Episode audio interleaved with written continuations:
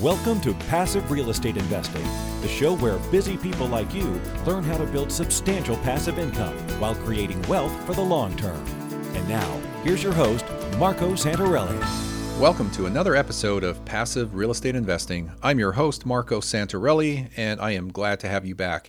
You know, this topic of home inspections should not be a boring one. I know on the surface it might appear that way, but you need to know as much as you can about home inspections. Clearly, I think it's obvious that the importance of a home inspection does not need to be stated. In fact, we have a policy that all the uh, clients, all of the investors that we talk to and work with, must order a home inspection when they're purchasing investment property, regardless of what it is, including new construction. But you know, a lot of people misunderstand what an inspection is supposed to contain, what it should cover and should not cover, what is the breadth or scope of that inspection, how do you even find a good home inspector?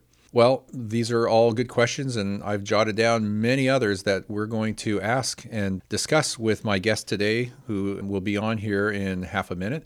But, you know, just real quick here, you know, why should you get a home inspection? Well, there's many reasons off the top of my head, it you know if you're doing due diligence on property and you need to make sure that you are not getting yourself into trouble or purchasing a lemon, it essentially provides you an out. There's always a contingency in every purchase agreement. It's a due diligence period, and within that due diligence period, you can order an inspection. And if it doesn't come back to your satisfaction, which is not a quantifiable description, it's more qualitative than quantitative but it gives you an out to get out of that contract, get out from under it, and just have your deposit returned if you have a deposit on it. So it gives you a contractually legal way to get out of a contract. So there's that, of course, safety reasons. You want to make sure that you don't have issues at the property like radon or mold or carbon monoxide. So, you know, you want to make sure that there are no safety issues. In addition to that, it may be able to point out if there are any illegally built additions or installations to the property. Maybe there was something that was built, some sort of extension or additional room that does not fall under code, or maybe there was never a permit issued for it. So you should be aware of that. As a side, the uh, seller should and is supposed to disclose that information to you. But you know that's another thing is just to reveal any illegal additions. It's a negotiating tool. I mean, if there are issues that need to be resolved or cured, it allows you to negotiate and bargain either a credit or a reduction in the price, or just have the seller cure those issues that are red flags or must be done items. It gives you the ability to forecast future costs. If you have an idea of the wear and tear of various things in the property, then you can forecast what some of your renovations or capital expenditures might be in the future. So it's good to know what the shelf life is of various components in the property. That inspection could be the deal breaker type of document that you need to say, well, no, this is just too much to fix. I don't want a credit on anything. So you know, it's just a no go. Deal's not going to break. Now, we never have that situation. I shouldn't say never, probably one out of every 300 properties has an inspection come back and the report is essentially a deal breaker. There's just too much there to wrap your head around. But like I said, it's, it's very rare that that actually comes up. So, other than that, you know, the final thing, but this is certainly not the last thing, uh, but the final thing that I want to mention here is insurance. I mean, no insurance company will insure a property if there are various issues there. So it's basically like a clean bill of health. And uh, as long as the uh, inspection passes through your criteria and the insurance company's criteria, they're not going to have a problem issuing property insurance or hazard insurance on the property. And keep in mind, they're not looking for the condition per se as much as seeing if there are certain conditions that are found at that property for example, the presence of certain types of mold or the lack of a certification for wind mitigation. And so this is obviously going to be state specific. But those are some of the things that might be issues for insurance companies to issue hazard insurance on your property. So there's many reasons to have a property inspection done. So it's not just for your protection and for you to know what you're getting into or what you're acquiring. So, with that, let us get to our guest, actually, two guests today, and talk about inspections and what they are and what you need to know about them and how to pick an inspector, etc., etc. It's my pleasure to welcome two guys to the show. First, one of our investment counselors, Nate Hall, is here. Nate, welcome back. Thank you, Marco. And kind of a special guest, if you will, Mark Rojek, and he is the owner of Rojek Home Services in the Chicago area. So he services the Chicagoland market. And Mark, welcome to the show. This is your first time. It is. Thanks for having me, Marco. Well, it's great to have you on. We have an interesting topic today. It's about inspections, and I don't know what I'm going to call this podcast episode yet, but uh, let's start off with you basically introducing yourself. Why don't you tell our audience a little bit about yourself and your company and you know the services you provide, so that way we can have a little context into this uh, conversation about home inspections. All right, thanks. My name is Mark Rojek with Rojek Home Services. I am an Illinois state licensed home inspector. I've been doing this for other people for about five years now, but altogether in the industry for about 20 years. Um, I've done all aspects of commercial, residential, from builds, build outs to all the different types of inspections that are involved. Um, I primarily focus on residential real estate right now, as well as working with a few of the large banks and renovation lenders to do investor type inspections for lending that they do as well as verifying work that's going to be done for purchases of some of these distressed properties, just making sure that the budgets and the ambitions and dreams of some of these clients are realistic with the, condition of the house as it sits. Good stuff, Mark. So, you know, I, I, don't want people to think that this topic is boring. I mean, I'm sure it's not exciting to a lot of people because we're talking about home or property inspections, but the reality is it is important and it's part of everybody's due diligence. In fact, you know, Nate will tell you as well that we kind of have a, an internal policy or a rule here that we won't work with any clients that don't actually order home inspections on the investment properties that they purchase. We can't force anybody to do it, but we insist that they get a home inspection, even if it's new construction. And you would think that a new construction property probably doesn't need a home inspection because it's brand new. There's no wear and tear. You know, no one's ever lived in it. But the reality is, is it's an important part of everybody's due diligence, and you should always have a home inspection. And the cost is not very high either. You know, think of it almost like an insurance policy. You're having someone inspect a property from top to bottom to make sure that everything is in order. And that's basically what I think I'd like to unpack with the two of you guys here today both Nate and I coming at it from an investor's perspective and maybe two slightly different perspectives. Nate being on the front line talking to investors all the time, you know, he gets a lot of feedback and questions about it, and, and I'm sure he, you know he reviews these inspections reports with a lot of people. But I'm thinking maybe the best place to start, and Nate, you can jump in anytime you'd like, but kind of I like to work from the general to the more specific. But when it comes to looking for or choosing an inspector or an inspection company, what do you guys have to say or suggest or recommend in terms of finding an inspector, someone who is qualified and reliable? And then we'll kind of take that one step further and maybe ask, you know, is there a checklist of items that you want to see or have in that search in finding an inspector? So I'll throw it to any one of you guys and we'll just start there as far as for me, the tops things that I'm going to be looking for when looking for an inspector, because I bought properties that I've used other inspectors for just because I didn't want the bias of myself going in there and looking at things uh, with an unfair eye towards what would be in a perfect world versus what is realistic for that transaction. It's going to be honestly review services, Google, Yelp, uh, Zillow. I want to know have other people used these inspectors?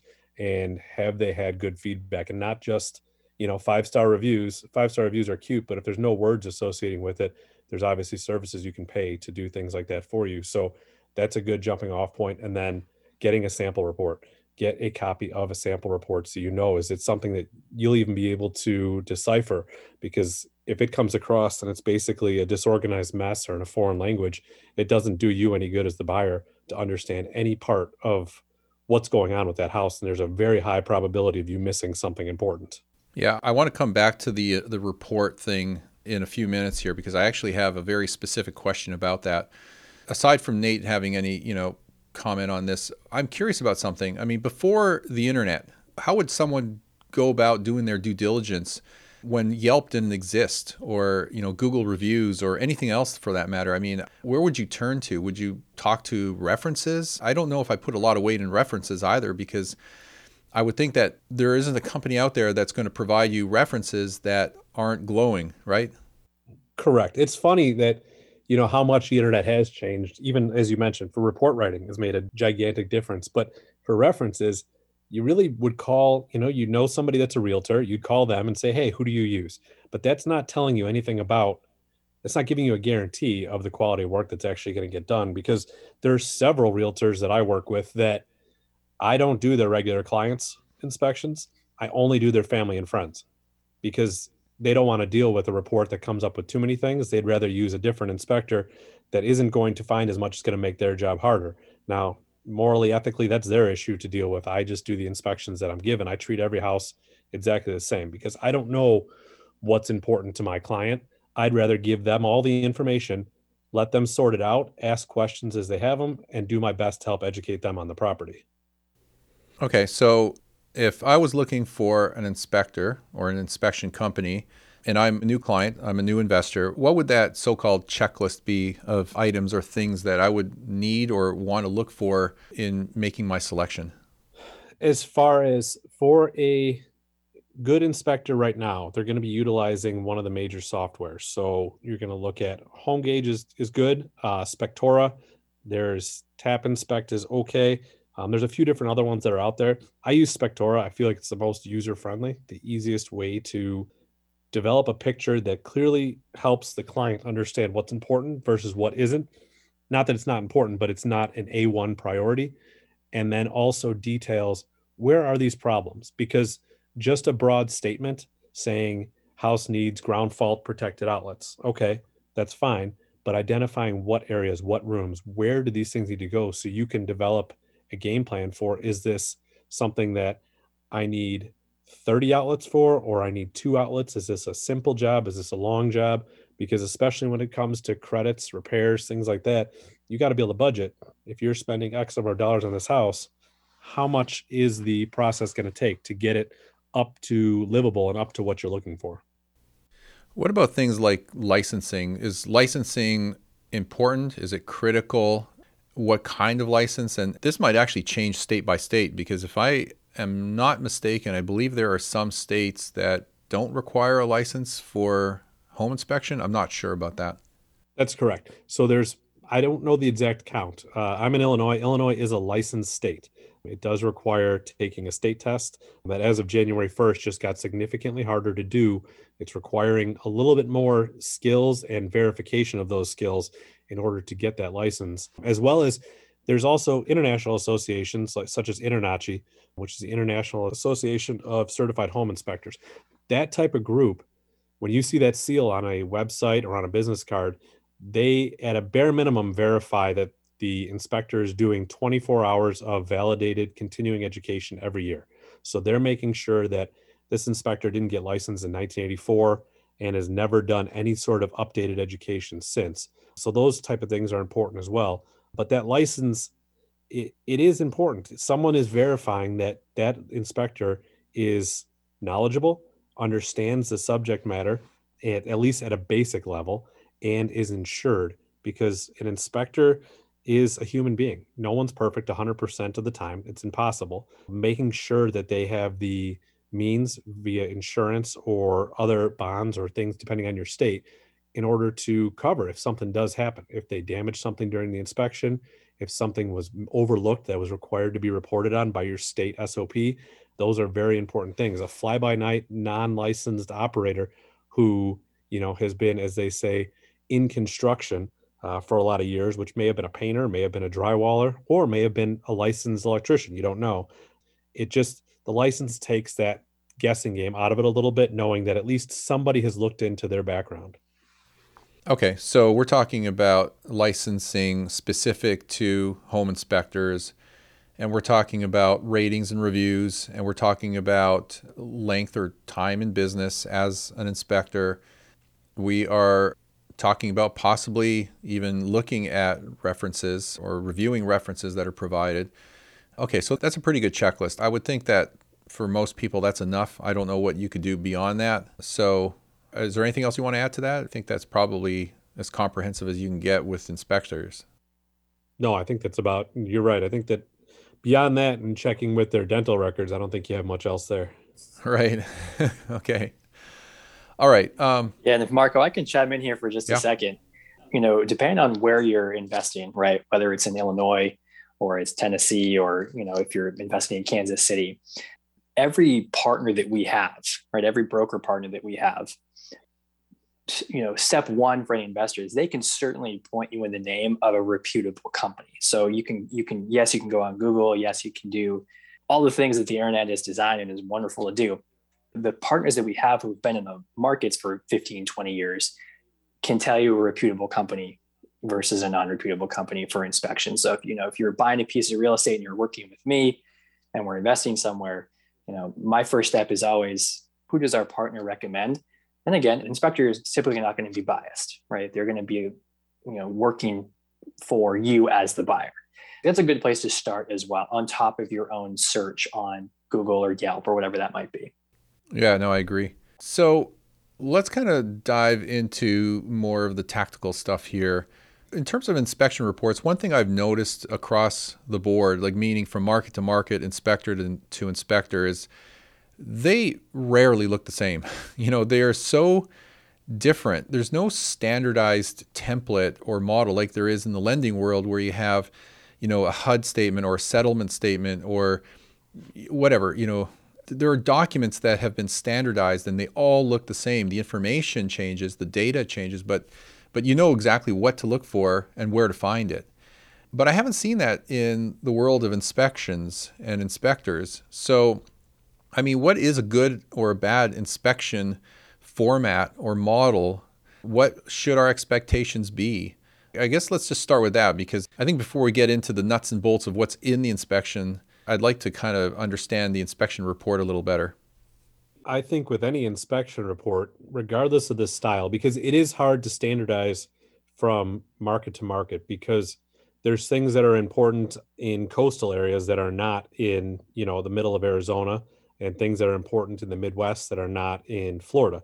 So different market specific ideas of the layout is going to happen, but most inspectors, it seems, at least all the reports that I've read, which I do read quite a bit, just trying to keep up and keep my template where it needs to be, typically in the beginning will explain either through a video link or some sort of written legend to explain hey, here's what this report is for, here's what it explains, here's what it doesn't explain. So there's going to be exclusions. You know, it's not technically exhaustive. We're not peeling the drywall off and looking behind everything. There is no way to get behind certain areas. And setting that expectation right off the bat is important. Um, but here's the things we are going to look at. You know, structure. We're going to look at the roofing. We're going to look at all these different sections and clearly label them so you have a good understanding of what that report is and what it isn't. I think one of the things that I've noticed as well is that you'll never have a completely comprehensive inspection. You know, an inspector can spend four hours, even a full day at a property and check a lot of things from, you know, from the foundation all the way up to the roof. But, you know, it, it becomes impractical at some point as far as how much you can actually check and inspect. So, what is reasonable or what should be the expectation of what is covered in a typical property or home inspection report? My general thought process on that is if it's accessible and visible without doing some sort of damage, it should be in that report if it's not 100% perfect where it needs to be. So that being said, we're not going to we're not going to document every single nick or in the drywall or a little spot of interior peeling paint unless it's a potential for a lead base issue that's going to be documented that hey, this is an older home, the potential is there for lead paint. We may want to make sure we, we focus on these areas but anything that's accessible, which accessible is a, a, a tough term. There's a lot of things that can be barriers to accessibility, such as weather. Depending on what the weather conditions are, accessing a roof, you know, in January in Chicago is potentially detrimental. It's going to be hard to do, but there's different tools you can use. Nothing beats the eyes and hands actually getting on that roof and looking at it, in my opinion. A drone, a pole camera, those things are nice tools, but they don't beat that. But sometimes you just can't get to it. Another issue, especially with investment properties, is tenant belongings. So if there's a high amount of belongings piled up in different areas, such as blocking the attic access, blocking the flooring in different rooms, that does put a hindrance on my ability to report on all the details. But those type of things are where, you know, documenting in the report saying, hey, we didn't get a look at this area because of X, Y, or Z is very important. So it gives the client the ability to decide which direction they want to go. You know, do they want to request the seller, hey, can you have them clean out this room? Because sometimes tenants are present, sometimes they're not. Sometimes they're cooperative to pull that stuff out, sometimes they're not. And the same for a regular residential transaction. We don't always have access to everything based on your furniture, your lifestyle. And that's just it's just the reality of the situation. Not every house is vacant. Yeah, that makes a lot of sense. Okay, so maybe let's kind of dive into your model. I have a follow up question to that, but I think it is probably more appropriate if we talk about the different categorizations as you have them. And I like how you've categorized what you look at and inspect in terms of safety items, structural items, and service call related items. I really like how you've broken this down. Uh, so I'm not going to steal any of your thunder. Why don't you go over each of those three, maybe describe or, or define what those are, and then let's kind of dive into some examples or what they might cover. Sure. So my primary report is going to be thorough. It's going to cover everything, the typical sections you would want to know about the house. You know, roofing, the grounds, the exterior, heating, cooling, plumbing, the typical things. But for me, and what I try to explain to my clients is especially with an investor client that you know an investor client's not as concerned with a small nick in the drywall or a missing door stop or things like that but they are concerned with what i call my three hot button issues which is safety structural and service calls as you mentioned.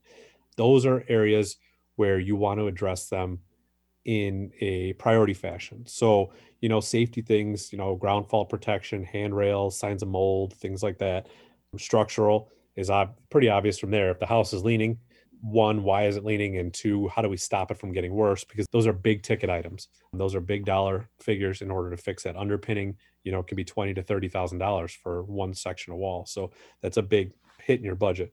And then service calls. Service calls seem stupid, and people laugh when I point them out. But little things turn to big things, and it is much easier to do a service call type of repair prior to closing or at closing, bundle them all together than to get killed throughout the year for you know service calls from your management company or from your contractors going out there for okay a wobbling toilet and then you got potential for leaks and mold. And then old leaks that are now starting to leak again damaged doors where people have to yank on them that's going to break the doors it's going to cause more service calls and it's just going to eat away at your net profit. That's a big point that you're bringing up because even an item that is inexpensive it could be a $10 gasket or you know an S trap or whatever a wax ring on a toilet. I mean these are low cost items, but the fact that there's a disruption to the tenant, there's possibly an interruption with a phone call or an email to you, the property manager having to dispatch you know one of their maintenance people and then you know billing you for that uh, repair plus you know the extra 10% or 15% whatever they charge for that service call starts to add up if you have multiple items like that over the course of a year. So dealing with all those service call items up front, just batching them and knocking them out from the beginning will save time and money and possibly a little bit of aggravation for everybody over time. So I think that's huge and most people don't even talk about that kind of stuff. You don't realize when you you listen to some of the management companies explain how their their services work, but even the individual investor taking time out of your day to go and deal with a you know leaking wax ring that could have been corrected when somebody was out there doing the turn. You could have fixed the wax ring and a few other items to avoid having to go back in there because as you mentioned trying to coordinate the tenant schedule the contractor schedule trying to get everybody in there and god forbid they don't have the right parts or need to come back for a second call. This just adds up and adds up and it, it gets expensive very quickly for what like you said a wax ring. A wax ring is less than $10 you know and then an hour of labor and that can avoid further problems. But once that is leaking especially if you have a crawl space that no one's going into beneath it you don't know what's leaking down there and you don't know the issues that are forming because of that that can cause significantly bigger things down the road for you.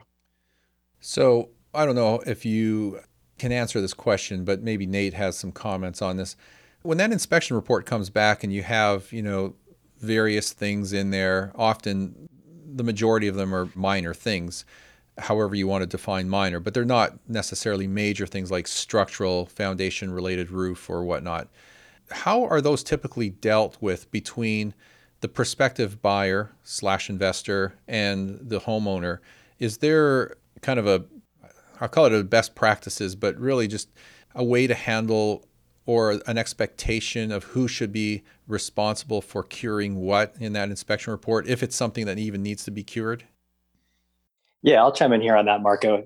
So it's a great question. I think for most clients that I work with, I think what a, a good inspection does is does give you some wiggle room for going back to the seller and you know doing some negotiation where let's say that you know there are some things on there that may cost a thousand dollars or two thousand dollars you know most of the time that's going to be handled by the seller or there's some wiggle room for maybe a um, you know a credit at, at close. But i love what mark just said if there let's say there is 500 or a thousand dollars worth of you know service work that needs to be done on the property by all means i would handle that up front to negate any issues that that first year of that hold. So again to, to circle back around if there is what i call quote red flag issues. That's what i call it. It's not like an industry term but a red flag issue is let's say there's like a major mechanical that needs to be looked at or something like that.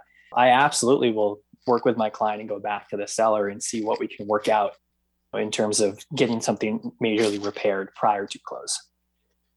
I kind of laugh because you know investor clients and, and market clients are a little bit different but i try to explain based on what needs to be repaired whether you in my personal opinion, I would be, and this is more of an attorney and an agent question, but when people ask me directly my opinion on it, if the item has any latitude in how the repair can be done, I usually, if possible, try to get a reasonable credit. Only because, in my experience, and not saying anything bad about these sellers, they're not looking to put any extra money into a house that they're getting rid of. I understand I'd be in the same position, but I have seen you know, after these negotiations get a little bit tense, I have seen people fix a handrail in a six hundred thousand dollar house with a length of two by four that they put up on the wall in this beautiful home because it's inch and a half, it's graspable, it meets the standard, it technically covers it, but it's not anything anybody would have ever put in their own house. They were just upset about how the negotiations went. They didn't want to give those things in. So I, when there's latitude about how you can repair things, you know, maybe not matching the flooring perfectly when they have to match a, a broken tile or things like that those are the things that I'm a little more cognizant. If you have the ability, the manpower, or the ability yourself to do the repair, I would try to take the credit for it because you may be able to do it cheaper and you're going to do it in a way that makes you happy. Whereas if the furnace didn't work, it's cut and dry. You have a licensed HVAC contractor, they're going to either make it work or replace it in a licensed fashion. Their license and insurance is on it. Same thing with most electrical issues. You're going to have a licensed contractor doing it. It's either correct or it's not. There's no wiggle room in that. So those things are things that I more look for them to do and get those repaired for you. So you're suggesting take a credit and just have someone do the work for you and take the responsibility for it rather than having the seller do whatever they might want to do, right? It's base dependent on what the thing is. Like I said, if there's if it's an a correct or not correct issue, so you know the furnace does not turn on, okay, and you require that a licensed heating contractor comes in there to repair it and a licensed heating contractor signs off and says yes it's repaired. It's repaired in a way that i'm comfortable putting my name on and here's a copy of the invoice saying that i paid this professional to do it. Sure. But if there's some more minor things that are more of a nuisance or um, latitude for the seller to do their own type of repair that might not be up to the standards you're looking for or that you want for your tenants so they take pride in your property take care of your property better personally for me and this is more of the attorney and the agent to help you with it but personally for me in my experience, my own rentals, if you have the know-how, just take it for yourself. Now, don't end up getting screwed by your contractors. You don't want to be subbing everything out, but if you have the ability and you have a general understanding of what it's going to cost, that's probably the direction I would want to go when I have the option. Got it. So, I taking this one step further, your safety, structural, and service call items are categorical and they're great. I like how you've divided that up when I look at things individually on a on an inspection report, this is something I've talked about for years, and I would assume that our investment counselors here have adopted this to some degree. But I've said many times that I like to look at every item that is brought to my attention in an inspection report and label them as either must be done, should be done, or could be done. Because the reality is, there's always going to be stuff in an inspection report, even in a home that you would consider to be in perfect condition. I'm going to be certainly concerned about things that must be done. I mean, those are call them red flags, if you will. But uh, those are the first things I look at, and those are the things that must be addressed. Then there's potentially a list of things that should be done, which will not affect the lifespan or the performance of the property or the rentability, but they're things that would be nice to have done, would improve the property, but it's not a, a red flag urgent type of item.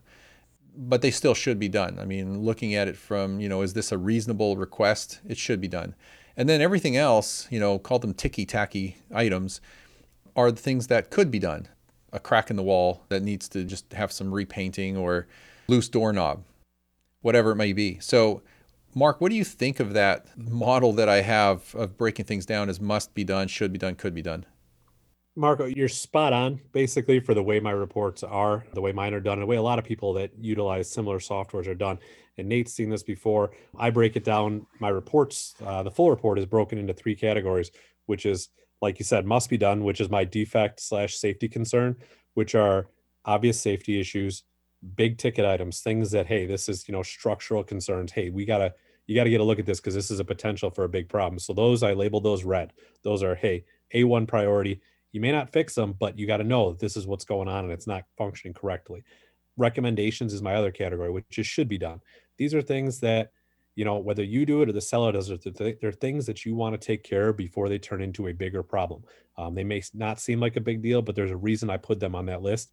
That's the most, the biggest category. My bread and butter is going to be in recommendations. Those are going to be areas that you may not realize are going to turn into a bigger problem. And it's my job to make sure you know these aren't the glaring hey uh, the garage door is falling off the track i could see it laying half on top of the car these are things that you may not think about as a standard consumer that i'm there to make sure you understand and then the maintenance or fyi items which is your could be done those are the blue items that i, I, I categorize as small things that in my opinion should still probably be taken care of because the house isn't 100% perfect but you could do them at your convenience or choose to never do them no one's going to arrest you if you don't fix them but you know, it might seem ticky tacky sometimes, but you know, missing door stops. It seems so simple, but once those door stops are missing and someone puts a door handle through the drywall, now you got a fist size hole. Then you got to pay somebody to patch, to paint, to do different things. Those are repairs that turn into bigger problems.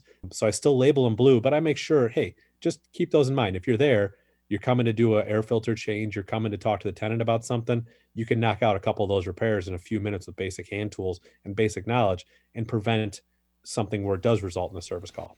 So the missing doorstop is, according to what you're saying, but according to me, should be done item, or maybe a must be done item. Where do they fall under your categorization of safety, structural, or service call? Is that a service call item? that's more of a service call. Yeah, that's a maintenance or FYI item. It's a basic item. It's it's small. I get it, and a lot of people laugh about me putting just. I put a general statement that if you're missing multiple door stops, I just put a general statement in there. You know, pay attention to these little things because again, what could be fixed with a single Phillips head screw in about five minutes a time yields a bigger problem when somebody puts a door handle through the drywall and you've got to pay somebody to stand there while they watch spackle dry and then paint in order to make it get back to a condition that you want to have it in. Okay, so sometimes there are things that come up in an inspection report that are beyond your core competency or you know the scope of work of what the inspection report is about or for. At what point should your client or the buyer call in a new professional or expert to do an inspection of some other kind to essentially complement or add to what you're doing with the I don't know if I should call it a general home inspection, but whatever, you know, inspection is being done by you. I love when uh, I come across things that I just no matter how many times I've done these, and I do a, a, fair number of inspections per year, there's always going to be things that I come across that homeowner does or a unprepared contractor does, and you just stare at it and you try to figure out I get what you're trying to do, but why? Why did you do it this way?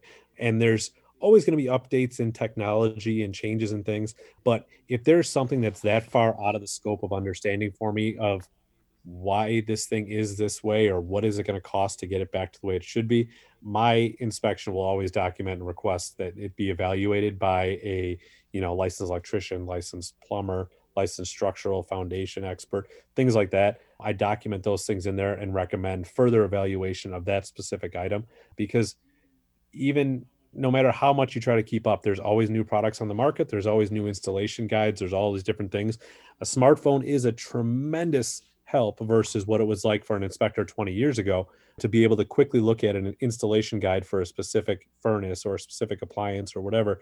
But there is no beating a technical expert in that area. And I'm not ashamed to say that if I come across something and it just does not make sense, I'm absolutely going to refer it out to somebody else and tell you, hey, you need to talk to an electrician about this. This is not the way it should be. Look into it. It might be the way it could be, but I would want a person that has extensive experience just working on that specific thing to tell you definitively that this isn't going to be a problem. Okay. So, my next question, probably one of my last questions here, is really just about age and what might be acceptable. So, when I refer to mechanicals of a property, I basically break everything down in my mind as either they're mechanical or it's cosmetic. And when I talk about mechanicals, I'm talking about the hot water tank, HVAC system, anything else that might be technically and specifically mechanical, and the roof. I just kind of lump that all together. Roof and mechanicals, and then everything else I just refer to as cosmetic because they're typically pretty easy to replace or repair. But when you're determining age of the roof and other mechanical items, is there a minimum acceptable lifespan? And I know this might probably change from person to person. It, might be subjective to some degree, but if I probably talk to different inspectors, they might say, well, you know, what's acceptable is different. And that may be true with the, the client as well, the investor. They might be saying, well, a 10 year lifespan on a roof is acceptable, whereas someone else might say it has to be 15 and someone else might say five. So I don't know if there's a, a right answer to this question, but what would you say about age and what's acceptable? So it's really up to the individual, but the way I report it is this.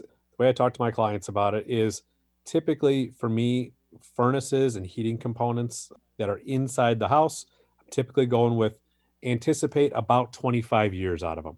Now, some get more, some get less, but it's a good indication of being able to budget for your capital improvement plan. Uh, so it's about 25 years. It depends on the cleanliness of the individual that lives there, different factors, but that's a good round number. For exterior heating and cooling components, such as condensers and heat exchangers, things like that, or uh, I'm sorry, heat pumps, you may want to think more towards that 20 year range, especially in this area of the country. Where we have extreme temperature swings. You know, one day it's 50 degrees, the next day it's negative five. And that just beats up the components on the exterior of the house. Sun exposure, things like that are going to wear those components quicker. And then water heaters, typically on the high side, you're going to get about 15 years. Now, not to say there's not exceptions to the rules. I've seen them still functioning from the mid 80s on well water, but that doesn't mean they're functioning well. And it's not typical. So you know you start budgeting around that year 15 you got to you, you can't be surprised that it goes out that's going to be realistic. For the roofs roofs are tricky because again weather plays a huge factor in it.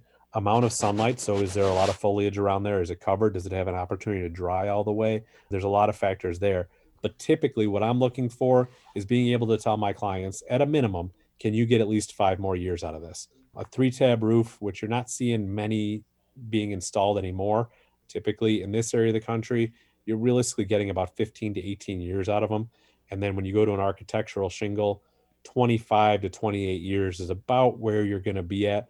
Even though they have a 40 and 50 year lifetime warranties that they put on that, that's not, if you read the, the terms of that warranty, it's not all it's cracked up to be. So it doesn't mean that at year, you know, on a 40 year roof at year 39, you can't call up and Owens Corning or anybody else is going to come out and give you a brand new roof. So having that realistic understanding of it based on the conditions that I see are going to be helpful to determine that.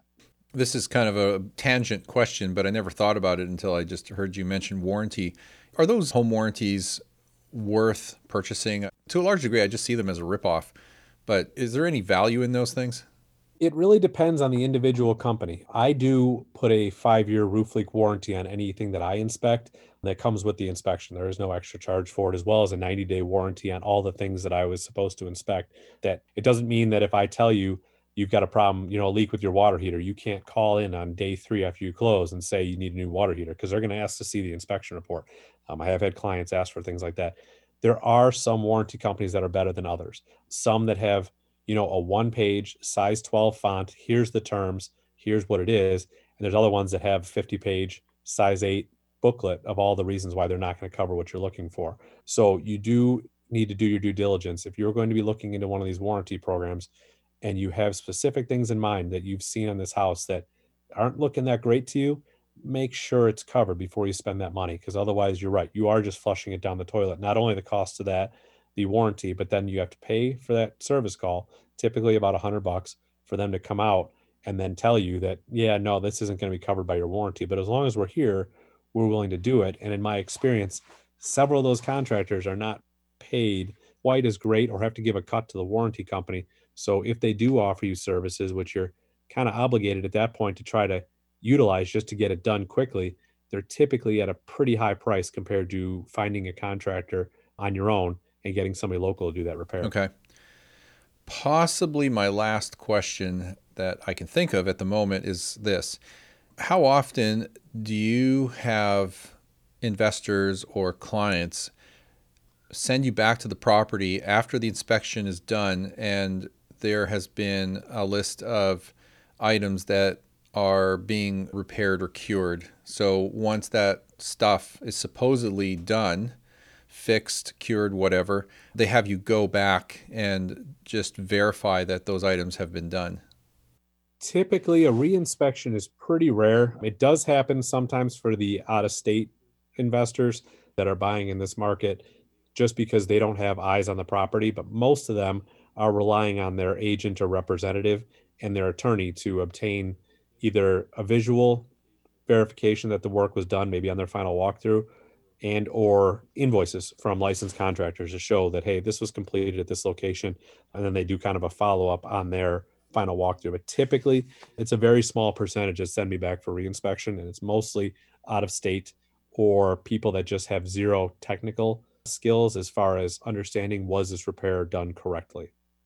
What would your recommendation be for someone who is purchasing an investment property out of state? W- would you recommend that they have you go back or just their some other representative. Let's just call it that. Um, it really depends on the repairs that they were requesting. If they're, you know, simple things of that a normal person can go in and see, such as you know blown window seals or you know a door doesn't open or things that they can observe without technical skills, just have the person that's doing your final walkthrough for you just verify those items were taken care of and they can do the check sheet. It's going to save you money and that shouldn't be a big deal. But if it's a, an item, especially things that are inside of an electrical panel or things that are up inside the attic that a typical person's not going to be able to access and verify, and if you have not received photographic and invoice documentation from the seller and their contractors, I would definitely recommend because it's not beyond the realm of possibility that somebody tells you that they did a repair and even if they meant to do it they may have told their contractor to do it things do occasionally get overlooked. And the last thing you want to do is try to track that person down after you've already given them your money and closed on the property to try to get them to do something about it. Right. Good stuff. So I, will throw this out to both of you guys. What should I have asked you that I didn't? Uh, are there any other questions that we didn't cover that we should bring up now?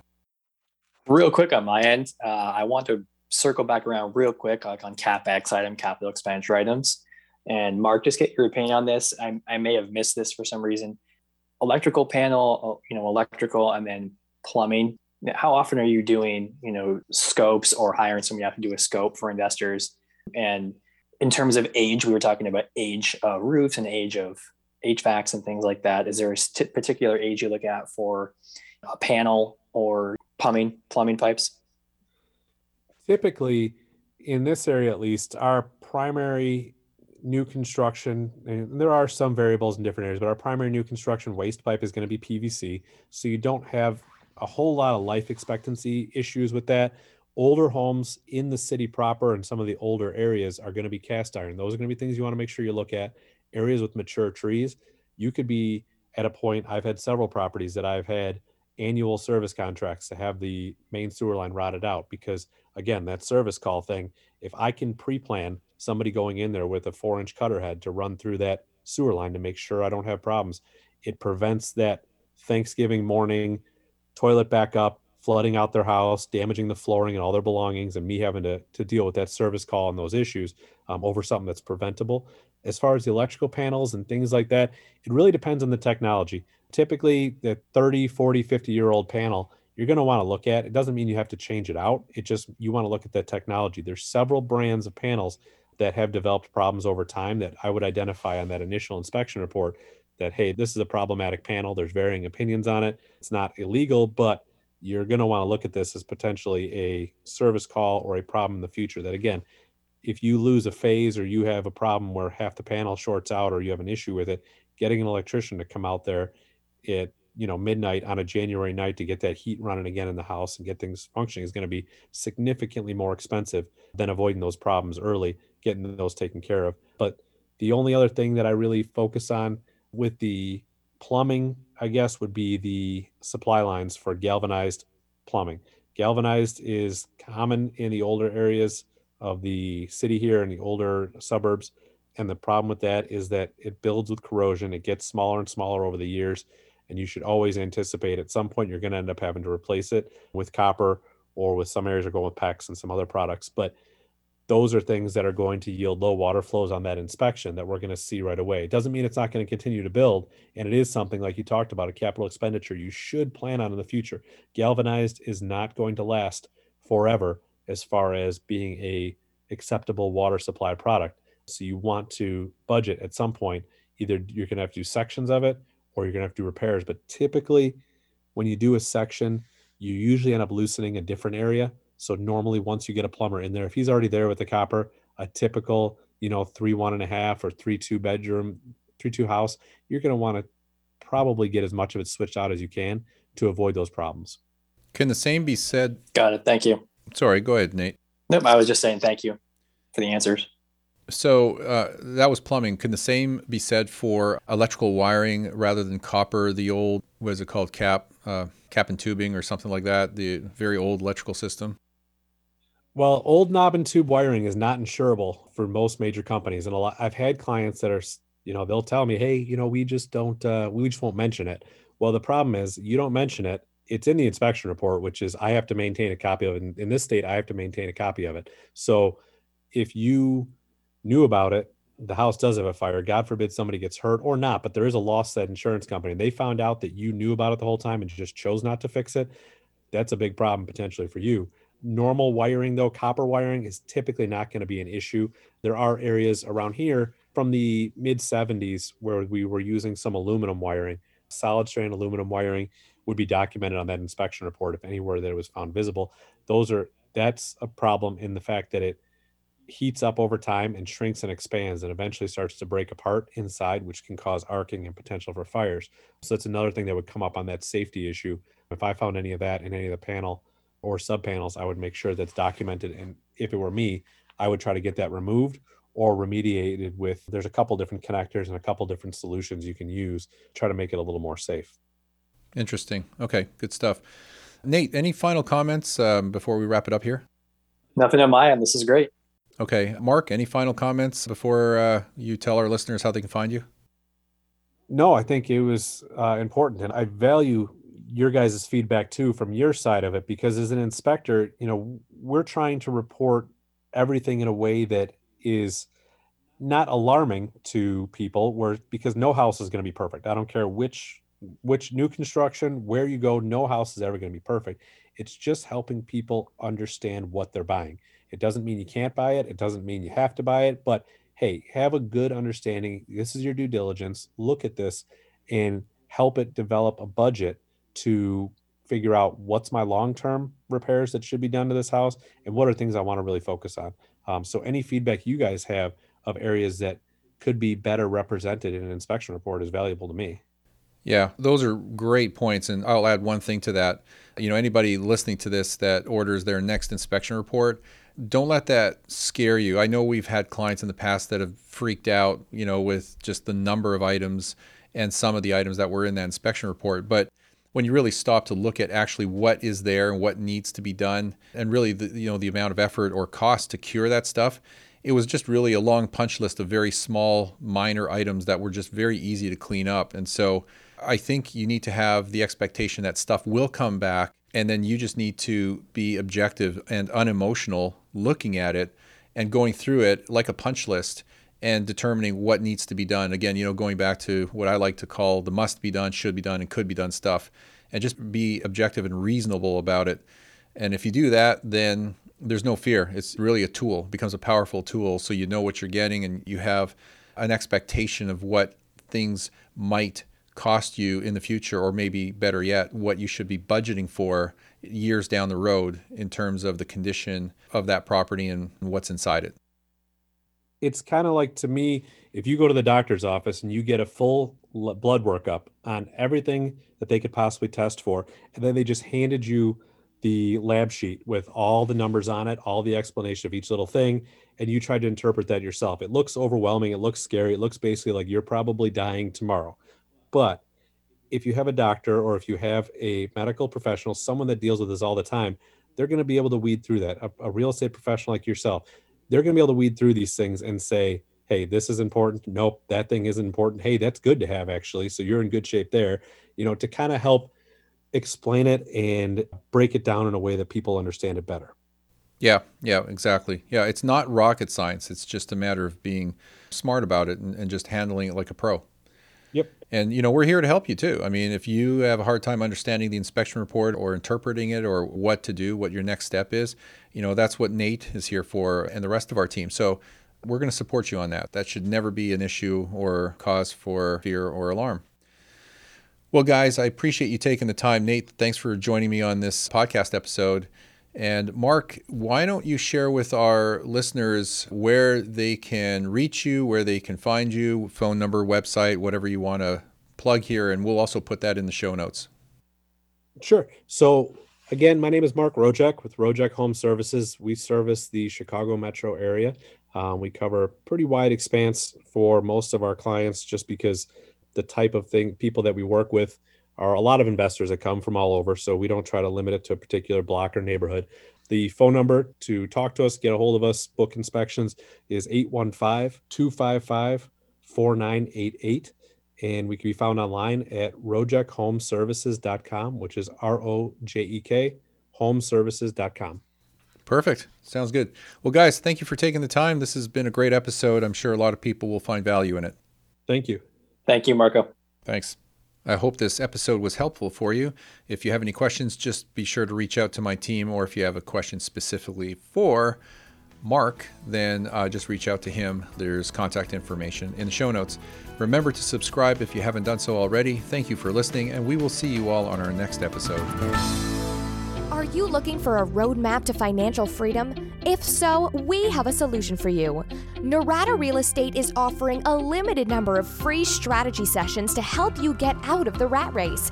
Learn how you can create wealth and build monthly passive income. To set up a time with one of our knowledgeable investment counselors, simply go to noradarealestate.com. That's N O R A D A realestate.com.